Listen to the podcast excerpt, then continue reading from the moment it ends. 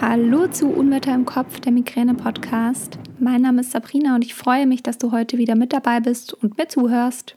Ich möchte dir heute ein neues Format vorstellen, das heißt schnelle Frage, schnelle Antwort. Und das bedeutet, ich greife einfach mal ein paar Fragen auf in einzelnen Folgen, die mir häufig entweder in der Facebook-Gruppe oder auch innerhalb des Instagram-Accounts oder per Mail gestellt werden. Und die heutige Frage ist, lohnt es sich, einen Grad der Behinderung feststellen zu lassen? Ja oder nein? Und meine kurze, knackige Antwort ist ja. Jetzt könnten wir nach 40 Sekunden diese Podcast-Folge schon beenden, aber ich möchte ein bisschen erklären, warum und ähm, wie du vielleicht auch da deinen Behindertengrad feststellen lassen kannst. Kurz vorweg, es gibt dazu schon eine Podcast-Folge, die packe ich dir einfach in die Show Notes, in die Beschreibung dieser Podcast-Folge. Dann kannst du dem Link folgen, je nachdem, wo du diesen Podcast heute hörst. Schau da einfach ähm, nach. Wie gesagt, ich schreibe dir die Nummer dazu und die Folge. Wenn du bei iTunes oder Spotify hörst, dann kannst du einfach dem Link folgen und wenn nicht, dann musst du dir die Folge mal raussuchen. Aber ähm, da erkläre ich ein bisschen genauer, was die Vorteile eines Behindertenausweises sind, beziehungsweise eines Grades der Behinderung. Man bekommt ja nicht gleich einen Schwerbehindertenausweis, das bekommt man ab 50.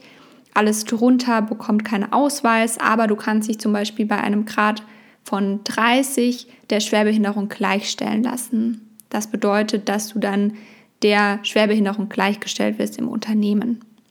Und was in meinen Augen die wichtigsten Vorteile sind, die du hast durch eine Feststellung des Grades, sind vor allem die Themen ein besonderer Kündigungsschutz, aber auch steuerliche Vorteile, Vergünstigungen im Alltag oder auch bei einer Schwerbehinderung fünf Tage mehr Urlaub. Sind wir ehrlich, diese fünf Tage, also bei mir zum Beispiel, gehen die meistens für Arztbesuche drauf oder so ist es jetzt zumindest angelaufen. Ähm, aber prinzipiell sind das so die Vorteile, bei denen ich sage, hey, es bringt was. Also vor allem dieser besondere Kündigungsschutz. Und jetzt fragst du dich vielleicht, um Gottes Willen, wie soll ich, dich, wie soll ich denn einen Behindertenausweis beantragen, einen Grad der Behinderung feststellen lassen, was auch immer. Vielleicht hast du da ganz viele Fragen im Kopf. Wie gesagt, hör dir die Podcast-Folge an, die ich schon ähm, dazu aufgenommen habe. Ich packe dir den Link drunter in die Show Notes und dann kannst du einfach die Folge mal anhören. Ähm, aber kurz vorweg, mh, mm, wenn du einen Antrag stellst, das stellst du bei deinem zuständigen Versorgungsamt, dann versuche so gut wie möglich der Person, die den Antrag bearbeitet, darzustellen, wie sehr du in deinem Alltag behindert wirst, weil darum geht es. Es geht nicht darum, wie viele Attacken oder was auch immer du in deinem Alltag hast, sondern es geht darum, wie sehr dich deine Krankheit im Alltag, in deiner Lebensführung behindert. Und diese Person, die da sitzt, die hat vielleicht ein in der Gesellschaft leider sehr häufig vertretenes Bild von der Migräneattacke oder von der Krankheit Migräne, dass das nur eine Ausrede ist. Und deswegen leg alles bei, was du hast. Leg deine Arztbriefe bei. Leg deine Briefe, wenn du hast, von einem Schmerzklinikaufenthalt bei. Leg dein Kopfschmerztagebuch bei.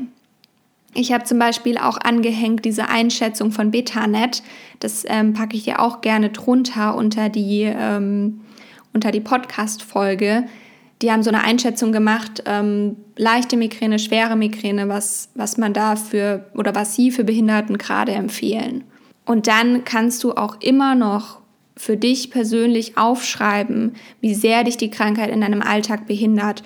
Und das wirklich möglichst ausführlich zu machen, macht in meinen Augen sehr viel Sinn. Denn wie gesagt, die Person, die muss ein Bild davon bekommen, wie schränkt dich die Krankheit ein, wie sehr behindert sie dich in deinem Alltag. Und da kannst du selbst einfach mal schreiben, hey, die Attacke ist nicht vorbei, nur weil die Kopfschmerzen weg sind oder die Begleiterscheinungen weg sind. Du hast, wir alle kennen das, wie es uns nach einer Attacke geht. Wir sind nicht gleich das blühende Leben. Da fühlt man sich, als hätte man einen Kater.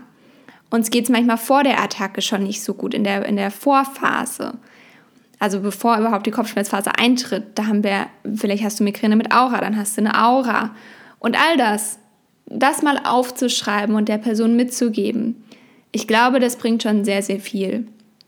Und dann kann es natürlich sein, dass du falsch eingeschätzt wirst. Wenn der Brief vom Versorgungsamt kommt und du denkst, dass das ein falscher Grad ist, dann versuch dagegen vorzugehen. Du kannst Widerspruch einlegen, mach das auf jeden Fall. Ich kann das, also ich, ich würde das jedem empfehlen, der sagt, nee, das stimmt nicht, was die mir zugesprochen haben.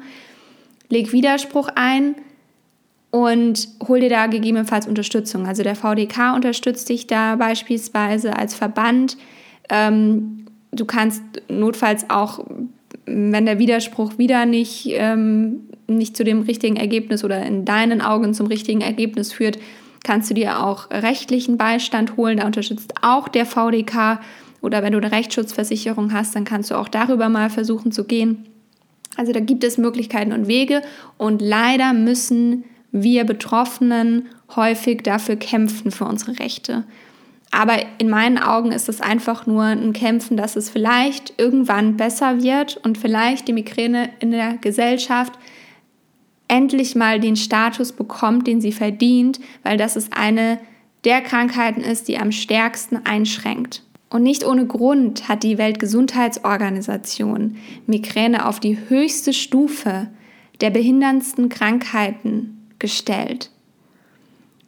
Und deswegen dürfen wir für unsere Rechte einstehen. Und der Schwerbehindertenausweis oder ein Grad der Behinderung, der macht unser Leben nicht, nicht besser.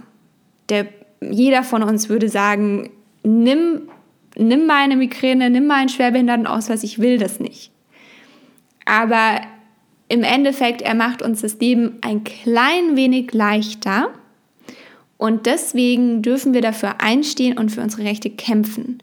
Und es tut mir wahnsinnig leid, dass da draußen ganz, ganz viele Menschen sind, die ungerecht, was dieses Thema angeht, behandelt werden. Und es tut mir unglaublich leid zu hören, wenn dann Menschen sagen, hey, ich hätte in den Widerspruch gehen müssen oder ich hätte mit dem Anwalt vorgehen müssen, aber ich habe dafür keine Kraft. Und das kann ich absolut verstehen, aber ich kann dich nur darin bestärken, Kämpf für deine Rechte, denn nur wenn wir alle drum kämpfen und alle dafür einstehen, dass Migräne endlich diesen Status bekommt, dann sind wir schon ganz viele Schritte weiter. Genau. So, das war jetzt mein Wort zum Sonntag. Ich hoffe, du konntest was aus dieser Folge mitnehmen. Vielleicht habe ich dich ja auch bestärkt. Wie gesagt, hör dir gerne die andere Folge dazu noch an. Wenn du noch weitere Fragen hast, dann melde dich gerne. Du findest mich unter Instagram, da findest du mich unter Unwetter im Kopf. Komm auch gerne in die Facebook-Gruppe, da gibt es ganz viele, die sich auch mit dem Thema auskennen. Die heißt Unwetter im Kopf der Migräne Austausch. Und dann freue ich mich, dich auf der ein oder anderen Plattform wiederzusehen. Bis dahin wünsche ich dir alles, alles Liebe, bleib gesund. Deine Sabrina.